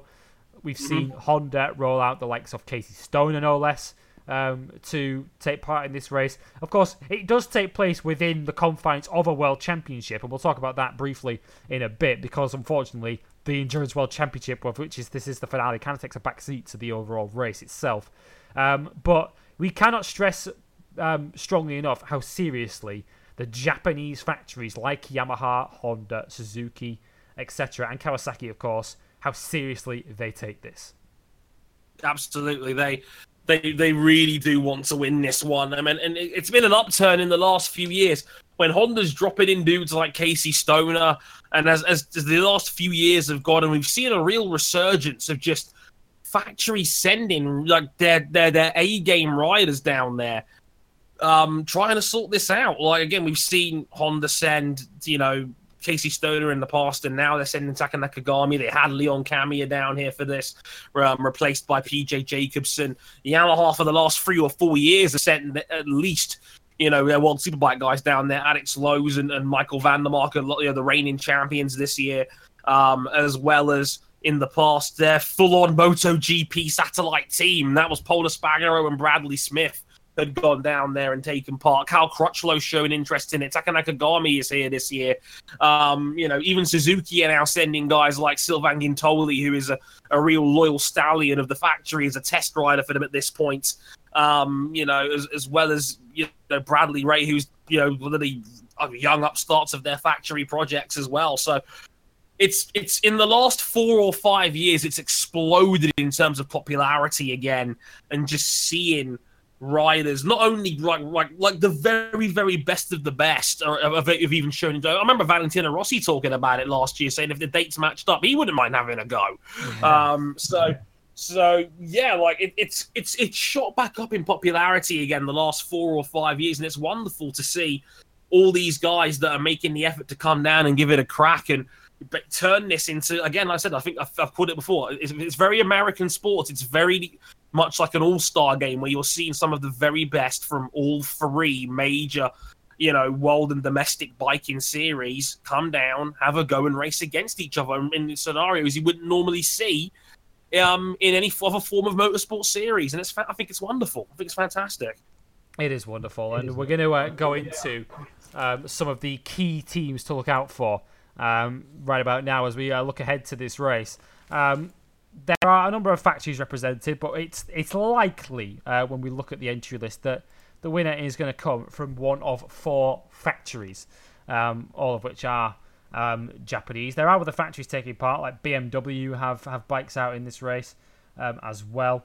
Um, there is a Ducati Panigale, a 2016 spec uh, Ducati Panigale for the banner racing team, the number 82, uh, running three Japanese riders, but they are unlikely to figure towards the front. Um, a lot of these teams um, with Japanese backing are running full factory 2018 kit. Um, so they are going to be up towards the front. Um, and we'll start with Suzuki team. Um, the likeliest Suzuki running up the front is going to be the Yoshimura Suzuki Racing team, um, who finished very close to the front in recent years. Alex Lowes helped them to a podium um, back in 2015 as well, the year the 21 Yamaha took its first win. Um, and when we go through their team, Dre, uh, Takuya Tsuda, who is a trusted Suzuki test rider, makes up one third of their team. Um, but the great interest for us comes in their other two riders. Bradley Ray, who we've covered earlier on in this show, has um, wonders. He's won races for them um, in the British Championship earlier in the season. And Sylvain Guintoli, a world champion in his own right back in 2014. Um, Yoshimura Suzuki, they have knocked on the door in recent years of, of winning this race, but the Yamaha has just proved too strong for them. But They've certainly got a strong rider lineup this time. When Sylvain Guintoli is their lead rider, a world champion, we know they're taking this seriously. Absolutely. They, they again, this is a this is almost as as big a lineup as Suzuki could possibly roll out. The only way it'd be bigger is if they were rolling out any of their Moto G. Yeah, like Rins. And Iannone's probably too busy modelling for that anyway. Yeah. Um, but um, yeah, the way it's going right now, yeah, um, that's about as stacked a team as you could possibly get for Suzuki, given the resources available to them. Guintoli, as mentioned, a former world champion with the Honda team, but also a guy that's been a very loyal test rider for some time. He's done wildcard appearances um, in MotoGP this season, as, as recently as Catalunya. He was a wildcard out there for the Suzuki factory. I know they, um, I know they, they struggled a little bit, but they were still out there riding, and you know. Um, yeah, Bradley Ray is again has turned into a real, you know, top tier level prospect in, in, in the British domestic series, and you know he was, you know, again was really up there towards the end of last season. Ginter's even won a speed race at Assen last year, which I'm still very happy about. Mm-hmm. Um, so yeah, it's a it's a fantastic team. Uh, I'm probably going to be saying that a lot in the next 20 minutes, so bear with me on this. But yeah, yeah they've knocked on the door on several occasions. Again, they, I, I think they've probably got a taste for that now. Um, with with coming so close, and now they're going to bring down an, an uber talented team of Ray and Ginters, who's again a very solid all round rider. So yeah, a lot to be excited about, and um, yeah, a team that again very much will be a top contender for the win. You'd think. Mm, absolutely, yeah. They they ran strongly last year as well. Um, did, uh, did the Suzuki team, the Yoshimura team? They were up on the uh, in the podium battle last year um, as well. In terms of the uh, the Honda output, and you know, it's amazing that we're talking about Honda this early, third, second of the four uh, key factories, but they they probably are third favourites at best, I suppose, this year, Dre. I mean, when we look at the hmm. teams they've got, there are two um, full factory Honda efforts.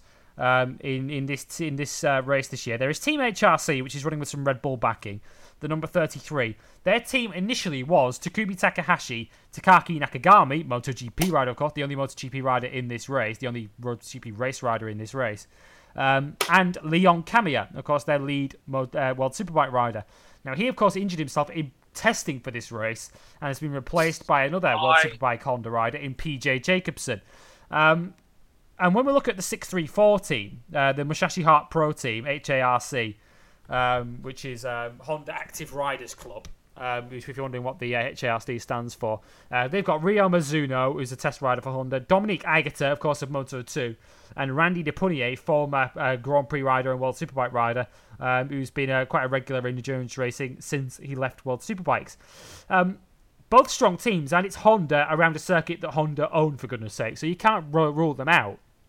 But with all due respect to them, their teams probably lack the ultimate star power of their key rivals. They probably do. I mean, I'm not sure what what Taka's going to bring to the table, and you know, it's it's not it's not got the firepower that other factories do in the field. Either factory team for Honda, and again, the, the fact they've got two efforts might actually be um, more counter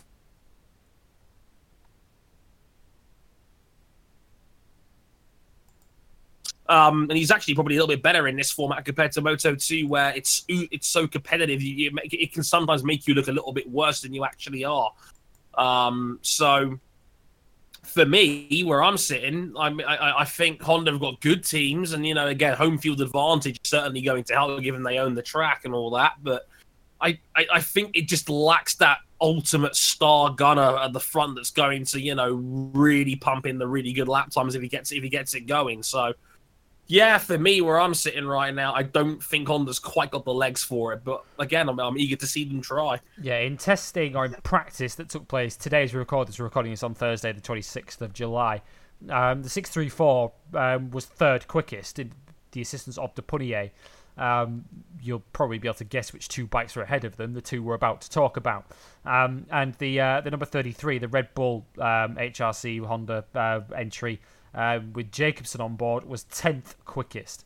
Um, so, um, and top 10, by the way, do go into a one on well, one on sort of one lap shootout for pole position on Saturday evening uh, in Japan. Um, which um, which we'll uh, be keeping a close eye on. Um, so the Hondas do look as if they are trailing a little bit um, at the moment. Um, there are a number of other Honda-backed entries. We'll pick out some of the key ones for you um, in a little bit. But onto the two bikes, Dre, that I think we're probably expecting to dispute the win between them um, this weekend. Um, and Kawasaki have only won this race once in its entire history. Only one Suzuka 8 hour win um, for Kawasaki, which um, gives you uh, an insight into just how badly um, they'll probably want to win this this year.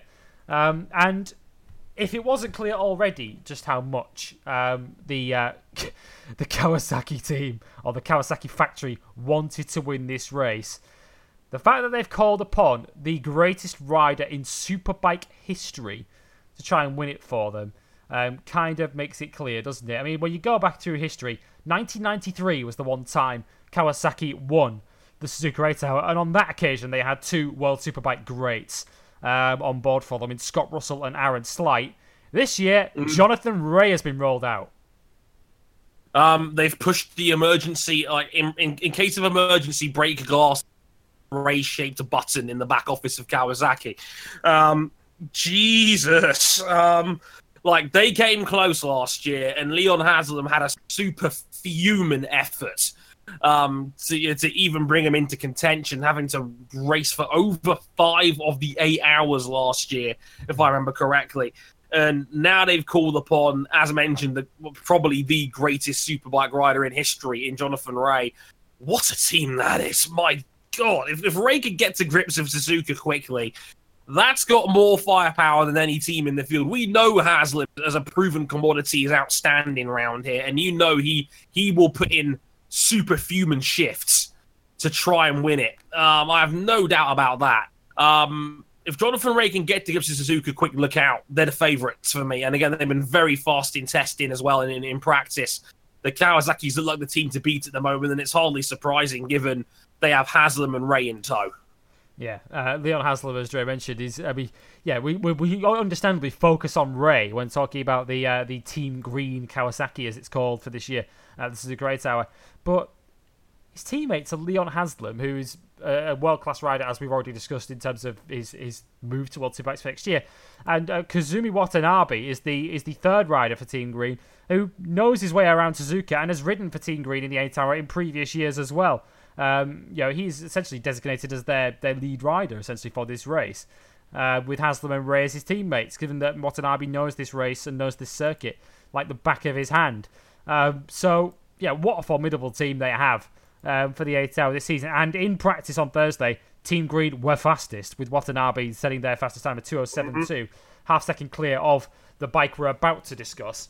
Um, the bike that's won this race uh, for the last three years.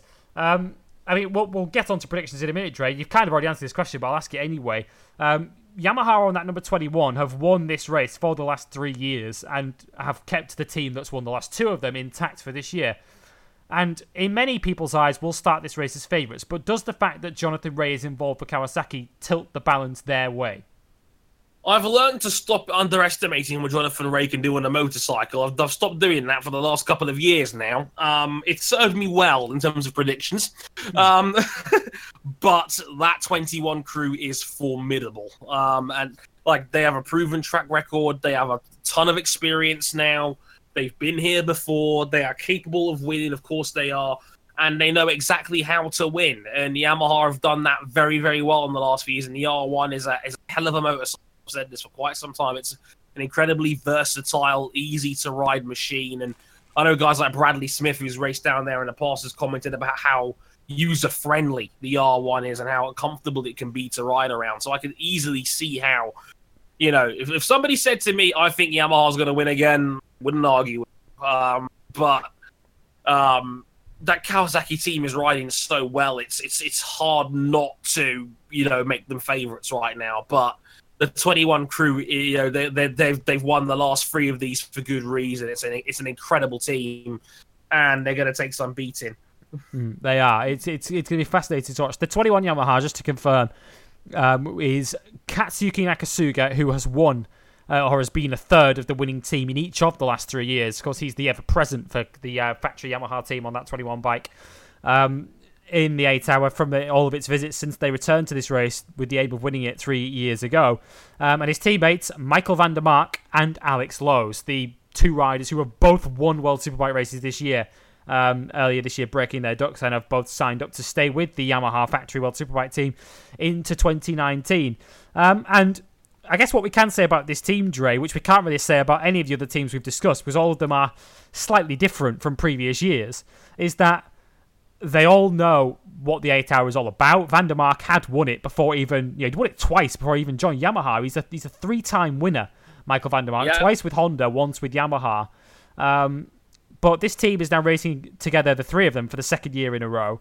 Um, and as Leon Haslam showed last season, in an eight-hour race, sometimes you have to do things that you weren't expected to do. Um, you know, sometimes strategies change. Eight hours is a lot of time for things to go wrong in a race. Absolutely. Um, but when we look at this 21 Yamaha and it's each of its last three years where it's won this race, I can't pinpoint a single moment across that 24 hours of racing in three years that anything's gone wrong with that 21. Yeah, it's it, it's a, it's it's a technically flawless bike in that sense, right? And and that's half the like that's 90% of the battle. If you can keep your nose clean and not have any problems you are going to have a very good chance of winning that race. Right off the get-go regardless of how fast you are you know?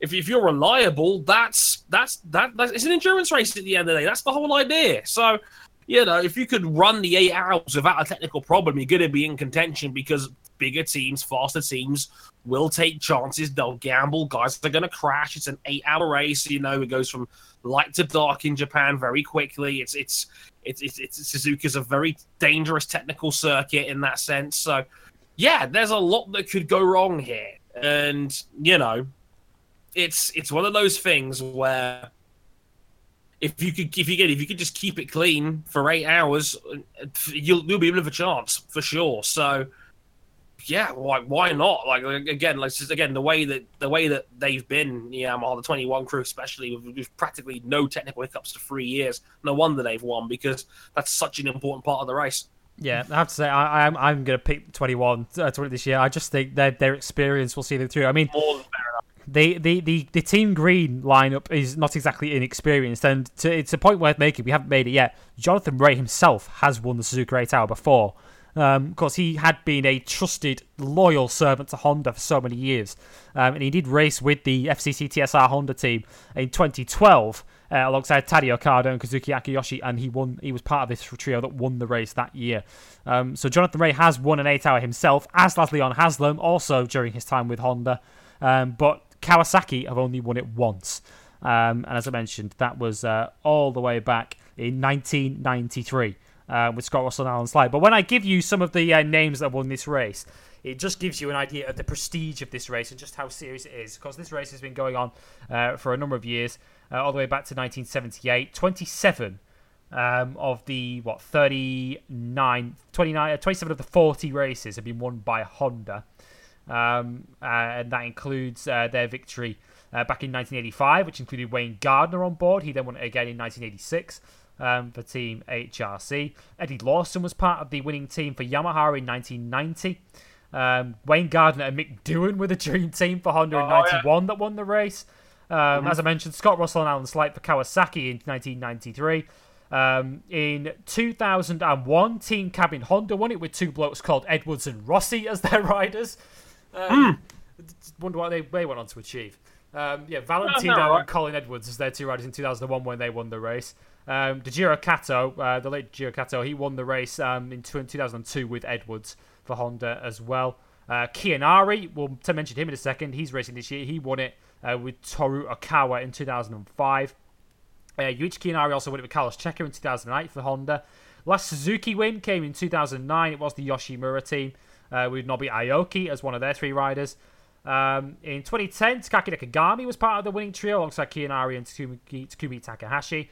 Jonathan Rea won it in 2012 as part of the TSR Honda team. The Musashi Heart Pro team has won it uh, in 2013 and its last win in 2014 when their riders were Takumi Takahashi, Michael van der Mark, and Leon Haslam.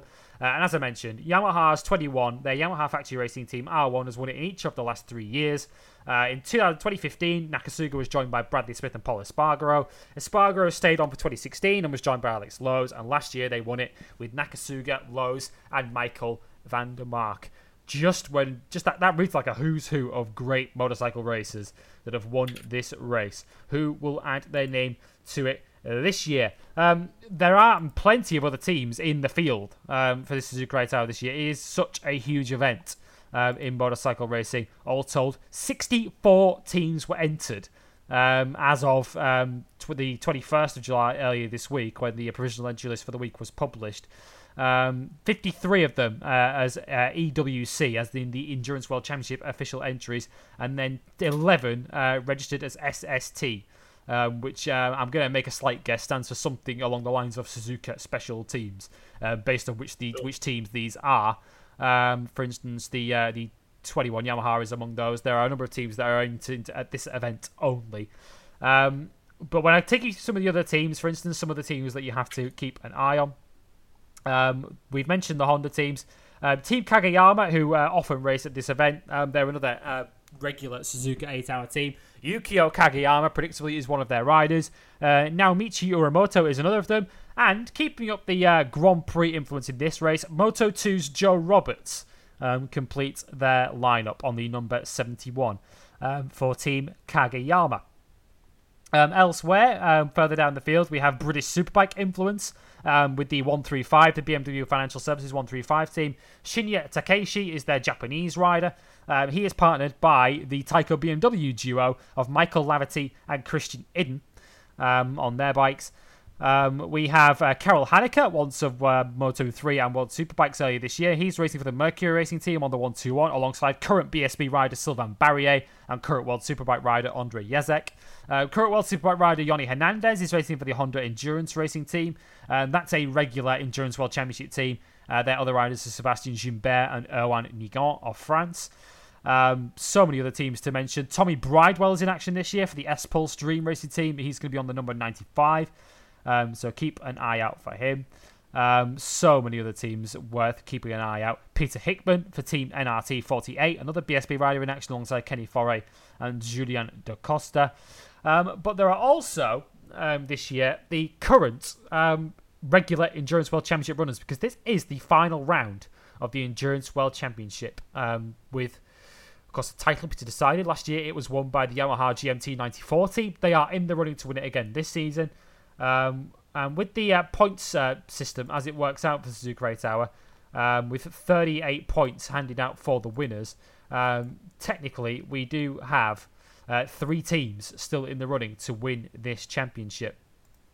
Um, with uh, the FCC TSR Honda team leading on 146 points, um, ahead of GMT 94 Yamaha on 136, and the Honda Endurance Racing team on 109. So they are only just um, in contention, but they need to win the race. Unlikely they're going to do so. Um, but let's run you through their lineups for this uh, this week's event. FCC TSR Honda, they are a Japanese-backed team, um, but surprisingly, they don't have any Japanese riders in their lineup. They have Josh Hook, who's an Australian who has raced at the Eight Hours before. Um, and two Frenchmen alongside him Alain Techer, former Moto 3 rider, and Freddy Foray, who is another experienced rider um, in the field. Uh, Yamaha GMT94, who of course are trying to retain their title. They have pretty much the same lineup that won it for them last year. Mike Di Meglio, former 125 champion. Nicolo Canepa and David Checa, brother of Carlos Checa, of course, former World Superbike champion um, in their team. And we've already told you about the Honda Endurance Racing team um, that are in action this weekend um, as well. They brought Yonny Hernandez in uh, for this weekend. If we were to make one slight point, Dre, and again, we hate to be negative, um, but we, we can kind of see what the Endurance World Championship has tried to do. Uh, it's mm. kind of what the uh, Endurance World Championship on four wheels has done with their super season in making their blue ribbon race the finale to the season, as the uh, Le Mans 24 Hours will be next year, at the end of the super season, um, to crown the super season champions. Um, and this year, obviously for the last few years, that's what the Endurance World Championship on two wheels has done. Um, but as it kind of had the opposite effect in that the actual finale to the championship and the champions being crowned on Sunday night will kind of end up taking a back seat to the eventual winners of the race. Yeah, it kind of feels that way, and it's it's it's it's a shame really because with this race, the regular World Endurance Championship contenders are now most likely going to be scoring only minor points in a silly, in a super season format where the last round carries the most points. It doesn't help where that's concerned, and it, I, I actually kind of feel bad because they're not going to fully benefit from the system because the, the, the, new entries are most likely going to try and go for the win. Of course, they are and they and have more factory spec equipment on board than the actual World Championship teams have. Exactly. So it's. I feel bad for them because they're not going to take full full advantage of this of this you know this bigger point system for the final round, and because they're fighting for minor points, it's not going to make as big a difference in the championship fight. So, yeah, it, it kind of almost makes the last round a little bit more redundant. And I don't like to describe the eight hours like that, but yeah, it's it is a problem. It's it's it's not helpful. It's not ideal for the championship to be that way. They if that's how they're going to treat the eight hours, they should make any new entry exempt from scoring championship points for the final round. Hmm. That way, you could you could still have the regular contenders fight for the big points while ignoring the wildcard entries that want to win this highly prestigious, you know, one-off all-star sort of event. Um, because the way it is right now, it's a little bit unfair towards the regulars who were taking part in all the other events that year and not these um the, the big factories that, they, that are treating this as a showcase event that it is. Mm, yeah, I, I misspoke earlier when I gave you the figure. It's 35 points, not 38 on on uh, on offer for the winners of this race which means it is a straight fight this weekend for the title between GMT94, the reigning champions, and FCC TSR Honda. But with the FCC TSR Honda squad having a 10 point lead, um, that's actually a bigger lead than it sounds. It doesn't sound like a big lead with 35 points for the winner, but these teams are unlikely to be scoring particularly big points, as Dre's mentioned. So that 10 point lead might already be enough um, for the FCC TSR mm-hmm. Honda to win the championship this weekend. I mean, all they'd have to do, essentially, we were talking about this off air before we started. Um, when you look at the point system as it is, if that FCC TSR Honda squad finish in the top 10 and get 11 points for 10th, that means that the GMT 94 team would have to finish on the outright podium this weekend to beat them to the title, which they're, uh, not, going, unlikely. Which they're not going to do. Um, and to be fair to GMT 94, they finished, I think they finished sort of 8th or 9th last year and won the championship. And they had their celebration. It was a weekend of celebration for Yamaha, given that they won the outright race with their factory number 21. And their 94 uh, team in the regular championship took the title. So everyone won if you were Yamaha. Um, but it's probably going to take a backseat this weekend outright to the race itself. Um, but we will update you next week on. Uh, on who indeed does win the championship, as well as the uh, the main story, which will be the race itself. Suzuka 8 Hour takes place in the early hours of Sunday morning. Uh, make sure you do watch some of it. I know it's a very, very difficult time if you're based in Europe or based in the UK. And even so, if you're based in America, it's going to be taking place just as you're going to bed. Um, it's going to be sort of starting at roughly sort of 10, 11 o'clock at night in the United States and then running until sort of 6, 7 in the morning. So it's not an ideal time um, for most of us that are either, either participating or listening to this podcast. Um, but whatever happens, we'll break it down next week. And uh, it, it is one of the great races in, in motorsport, particularly on two wheels. So it is well worth watching uh, at least some of it, and getting an idea of what it is. And uh, I've said it before on this show, that sight of uh, the race coming to a close at near enough dusk um, in Suzuka Yes. with all, all of the uh, with the packed grandstands because it is an absolute sellout at Suzuka for the eight hour. Um, Mm-hmm. And just the, the spectacle they make of it at the end of the race is a special, special spectacle for motorcycle sport. Um, so do try and watch it. It is going to be a brilliant event, and it should be an absolutely titanic battle, particularly between um, the star-studded squads from Yamaha and Kawasaki this weekend. Uh, whatever happens, as I mentioned, we'll break it down next week on uh, episode 71 uh, of Bike Life here on Motorsport 101. We'll have a full review of the Suzuka 8 Hour and we'll look ahead um, to the uh, Thruxton BSB round and the Czech MotoGP, which one of us two might well be going to um, next weekend. Um, so uh, we'll get the last words from Drake before he heads over to the Czech Republic to watch the race himself from trackside. And before all that as well, he's got another podcast to record, and that is episode 153 uh, of Motorsport 101. Um, hopefully, this won't be a little bit cathartic for him. He won't have to. Well, hopefully, it will be cathartic because surely this is a race, if history's any indicator, Dre, that Sebastian Vettel's bound to win. I don't know anymore, man. Like I don't know. Okay. Um. Yep. It's the Hungarian Grand Prix. I know it's easy for me to say it as a non-Vettel fan, but I think he'll win this weekend. He's the bookie's favorite. It suits a one to win this weekend. I don't know where they got that idea, but it's honestly this is the first weekend where I feel that legitimately any one of the top six can win. Um, like Red, this is a track where Red Bull tend to go very well around. They're not going to lose as much time on the straights as they have on other circuits. Merkel only won There's once re- there in the hybrid era. The indeed, um, that was Daniel Ricciardo in 2014, and that was a race that was affected by Lewis Hamilton at the No, back. Mercedes, Mercedes only won positions. once in the hybrid era, and that was that was was that was uh, 15 with Hamilton. Yeah, yeah, yeah, exactly. So it's an unpredictable track, and you know there's a chance of rain this weekend as well. Um, so yeah, there's all sorts of potential shenanigans that could be going on.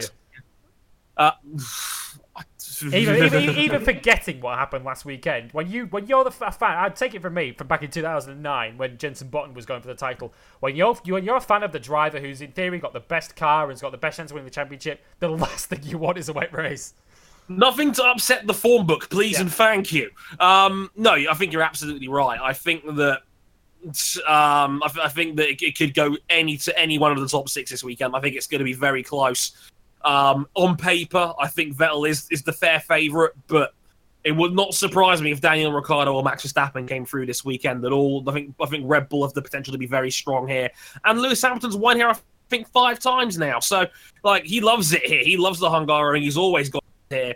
So yeah, like I, I think I think there's a lot to, to potentially stand here for. This could this could be the closest race of the season so far. Um, so I'm really looking forward to it. And whatever happens, we'll review it on episode 153 of Motorsport 101 with me, King, and RJ. Whatever happens, um, as well as I believe IndyCar back this weekend. That Mid Ohio as well. Um, they're in Mid Ohio, and yeah, it's it's it's Dixieland. With that might be a problem for the for the championship where that's concerned, given that Scott Dixon has won five times in the past. Um, it, it, it, it could be a problem. Just throwing that out there. But uh, yeah, IndyCar Mid Ohio and the Hungarian. We'll, we'll cover the with a, with a full review of both races on episode 153 of Motorsport 101 around this time next week. Yeah, as well as episode 71 of Bike Life, as I mentioned, we'll break down the Suzuka 8 hour. Will it be, will Suzuka be turned green for Team Green and Kawasaki, or will Yamaha do it again? Or can Honda reclaim their own circuit, having not won there for four years? Um, we shall see. Next week, we will review it all here on Life and Motorsport 101, but that was episode 70. Um, a weekend dominated by Mustache Mountain. Josh Brooks taking the victory and kissing that mustache. Goodbye. We will see you next week.